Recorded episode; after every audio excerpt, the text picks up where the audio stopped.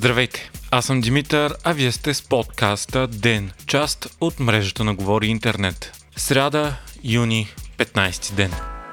Правителството на Кирил Петков най-вероятно ще падне. Това стана ясно след като от ГЕРБ отново се отниха от думата си и около 48 часа след като казаха, че няма да въвеждат вод на недоверие, обявиха, че ще го направят. ГЕРБ вече провежда консултации и е получила подкрепата на Възраждане, ДПС и има такъв народ. Четирите партии имат мнозинство в парламента и освен ако няма опозиционни депутати, които гласуват въздържал се или против, което е малко вероятно, правителството ще падне. Това почти сигурно означава нови избори, освен ако ИТАНА, Възраждане и ДПС открито не подкрепят ГЕРБ за съставяне на ново правителство. Гласуването ще стане най-рано на 21 юни другия вторник. В случай на нови избори пък изглежда малко вероятно положението в парламента да е много по-различно от сега и то отново ще е силно фрагментиран, като според социологическите проучвания ще има възход на ГЕРБ и Възраждане. За сега най-вероятният сценарий е невиждана в съвременната история политическа криза във времена на рекордна инфлация и най-голямата война в Европа от Втората световна насам.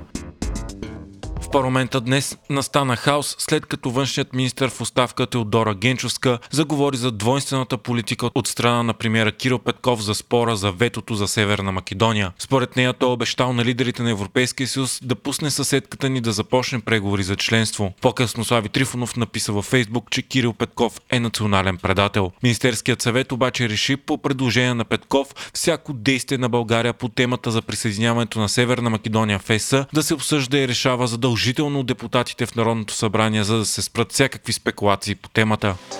Асен Василев е поискал от Германия нейни граничари да помагат с проверките на капитан Андреево. Това стана след като правителството си върна контрола над пункта, където проверки за пестициди извършваше частна фирма. Това е водило до десетки милиони загуби за бюджета. Освен това се появиха множество спекулации, че е прекъснало контрабанда, нелегален внос на продукти и трафик на наркотици за милиарди. Твърде съмнително, именно след случилото се на капитан Андреево настъпи най-могъщата атака срещу правителството от страна на така нареченото статукво, както и в последствие отделянето на ИТАНА от коалицията.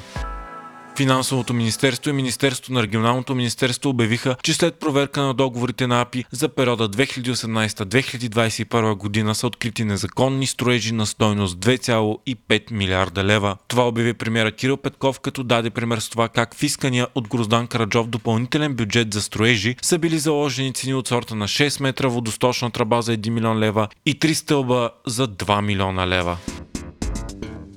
Европейският съюз обяви две нови наказателни производства срещу Великобритания. Това става след като Лондон едностранчево обяви плановете си да отмени някои договорени правила след Брекзит относно търговията с Северна Ирландия. Британското правителство обяви, че внася в парламента законопроект, с който да отмени митническите проверки, както и разпоредбите за ролята на Европейския съд като арбитър. Основанието е, че тези условия затруднявали търговията между Северна Ирландия и останалите части на Обединеното кралство. Проверките бяха оговорени с цел да се избегне възстановяването на границата между Северна Ирландия, част от Великобритания, и Ирландия, част от Европейския съюз. Така британската провинция остана формално част от Европейския общ пазар, но вносът на стоки към останалата част на Великобритания подлежат на митнически декларации и проверки. Netflix обяви, че ще организира истински Squid Games реалити по едноименния си сериал. Състезателите няма да се надпреварват стената на живота си, както е в сериалът, но наградата ще е най-високата в историята на реалити предаванията 4,56 милиона долара. В реалити предаването ще се включат 456 участници от цял свят, колкото е броят на участниците в оригиналния сериал. Междувременно от Netflix обявиха, че вече работят по втори сезон на Squid Games. Южнокорейската дистопия, която разказва разказва за реалити, в което отчаяни от живота хора се борят за висока парична награда, играйки традиционни детски игри, но умирайки, ако ги загубят, се превърна в най-гледаната продукция на Netflix. Вие слушахте подкаста Ден, част от мрежата на Говори Интернет. Епизода подготвих аз, Димитър Панайотов, а аудиомонтажът направи Антон Велев.